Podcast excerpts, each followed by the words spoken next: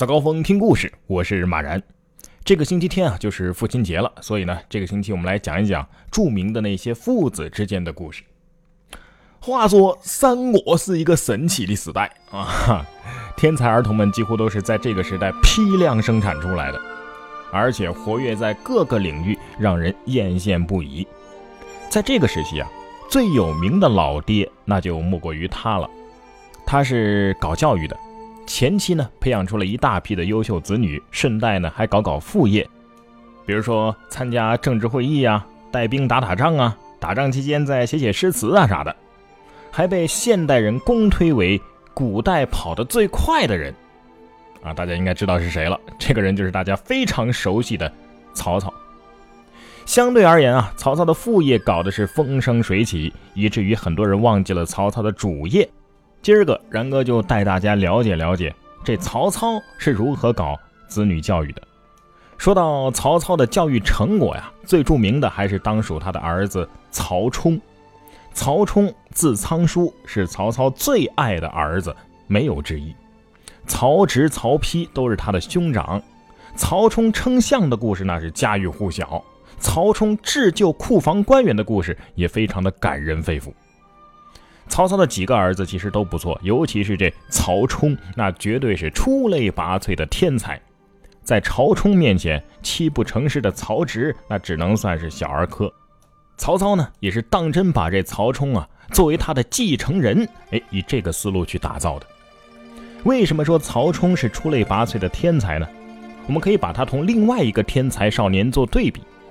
在曹冲之前啊，还有一个天才少年叫孔融。孔融四岁能让梨，这故事是耳熟能详。还有小时了了的典故也和孔融有关。不过这些都是嘴皮子功夫，而曹冲称象可是有科技含量的，那是利用了物理当中的浮沉原理，轻轻松松的搞定了大象的体重啊！不仅给自己证明，还让老爹赢得了三国时期最佳老爸的称号。正是带着这个称号，曹操后来才当上了汉朝皇帝的老师。别以为最佳老爸这个称号只是别人的一种奉承，曹操前前后后大概有二十五个子女，其中不乏佼佼者，曹昂、曹丕、曹植、曹彰、曹衮、曹冲等等，那个个都是响彻一方。而且曹操的这个教育目标啊，是相当的明确，那就是要培养治国平天下的万圣之才。在当时，曹操拿孙权当自己孩子的榜样，所以有“生子当如孙仲谋”这么一说。曹操日理万机，除了对曹冲投入稍多之外，其他的孩子都是请名师来教导。曹操自己在各位老师面前都表现得非常的谦卑啊，希望他们能够好好的指导自己的孩子。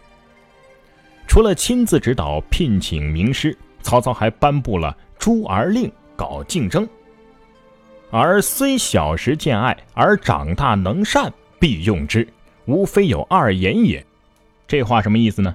就是说，孩子们呢，你们小时候我个个都非常喜欢，但是长大之后，我只会择优录用，并且保证说到做到。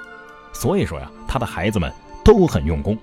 而曹冲呢，正是曹操亲自培养出来的杰出代表。其实东汉末年的天才儿童啊，可以说是数不胜数，几乎是井喷式的出现。除了这曹氏家族当中的曹氏三杰，诸葛家族当中除了诸葛诞、诸葛瑾、诸葛亮三兄弟，还有诸葛恪、诸葛瞻等等。夏侯家的夏侯荣也是天才兵将，只可惜啊，一场变革改变了一个时代。这事儿还得从曹冲说起。曹冲自己是一个天才不说了。他还有一个天才朋友，那就是周不疑，这是刘表的亲戚。而且周不疑很小就著有《文论四首》，引发了东汉文坛的震荡。他在战争当中来到了许昌，跟曹冲玩得非常投机，经常一起研究物理问题呀，呃，还有经济人文的话题。你说这小孩都成了精了啊！这曹操呢，自从被封为东汉最佳老爸之后，他也很乐于指导这样的天才儿童。曹操盘算着，曹冲作为继承者，那周不疑作为辅助者，那绝对可以江山稳固啊。可悲的是，曹冲英年早逝，十三岁就突发疾病归西了。曹操第一次感受到了人生的无奈。后来还写下了“醉酒当歌，人生几何”这样悲壮的诗句。曹冲死后，周不疑也被杀了，因为他觉得另外两个儿子都没法降得住这个聪明的孩子。杀了周不疑之后，曹操还杀了同样是天才儿童的孔融，那只不过让他是多活了很多年了。因为青年丧子，曹操的心性大变。青年曹丕在曹冲死后劝曹操要注意身体，但曹操却只是冷冷地说：“这是我的不幸，却是你们的大幸啊！”可以见得曹冲之死对他的打击呀。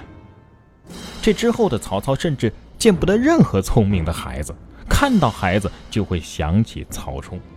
所以后边还杀了皇子皇孙，硬生生的把自己从东汉最佳老爸变成了东汉最能杀人的老爹。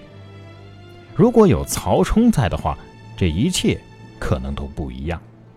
其实要论这官二代啊，曹操和刘备的儿子那都是标准的官二代了。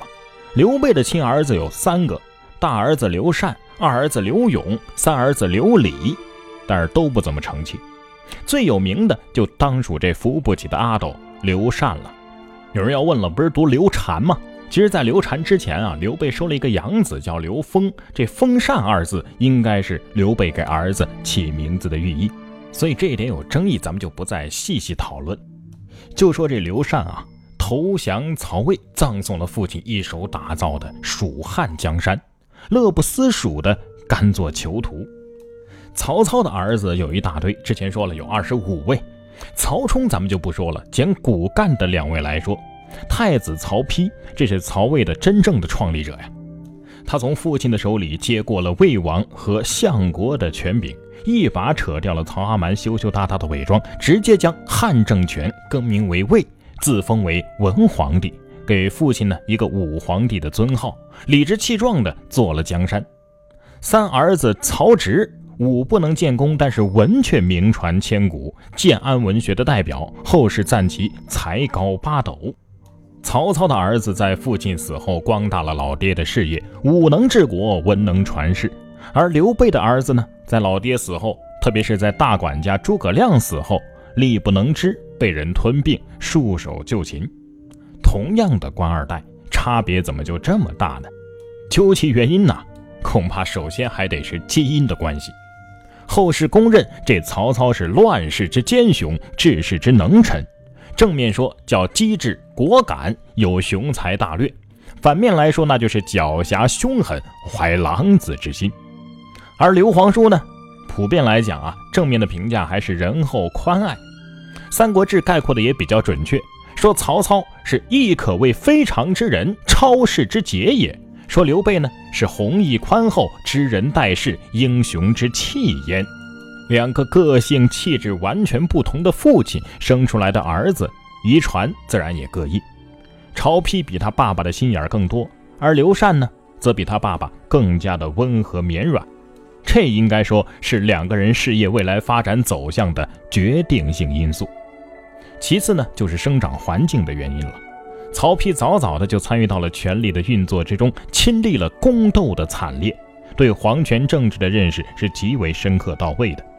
而阿斗呢，幼年倒是随父亲南征北战，但是他的经历似乎只有被人护持逃亡。入蜀之后，又是冰火两重天，安逸的只知道斗鸡走马。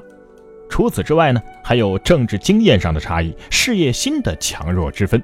也有可能和年龄的成熟程度有关。曹丕就位的时候是三十四岁，而刘禅接班的时候仅仅只有十七岁。曹操死的时候，权力是放心的移交给了儿子，而刘备临终前是托孤于丞相亮，这性质就完全两样了。曹丕一上来就独当一面，而刘禅即位，连父皇治丧期间的一些细节都得诸葛亮一字一句的交代。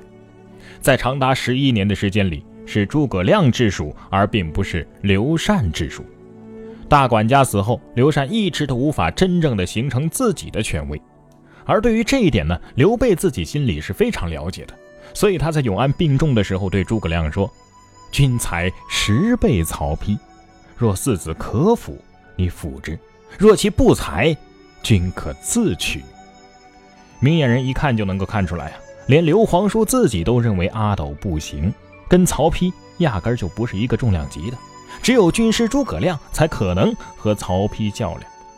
这儿子教育的好不好啊，跟父亲还是有很大的关系的。俗话说，父母是孩子的第一任老师嘛。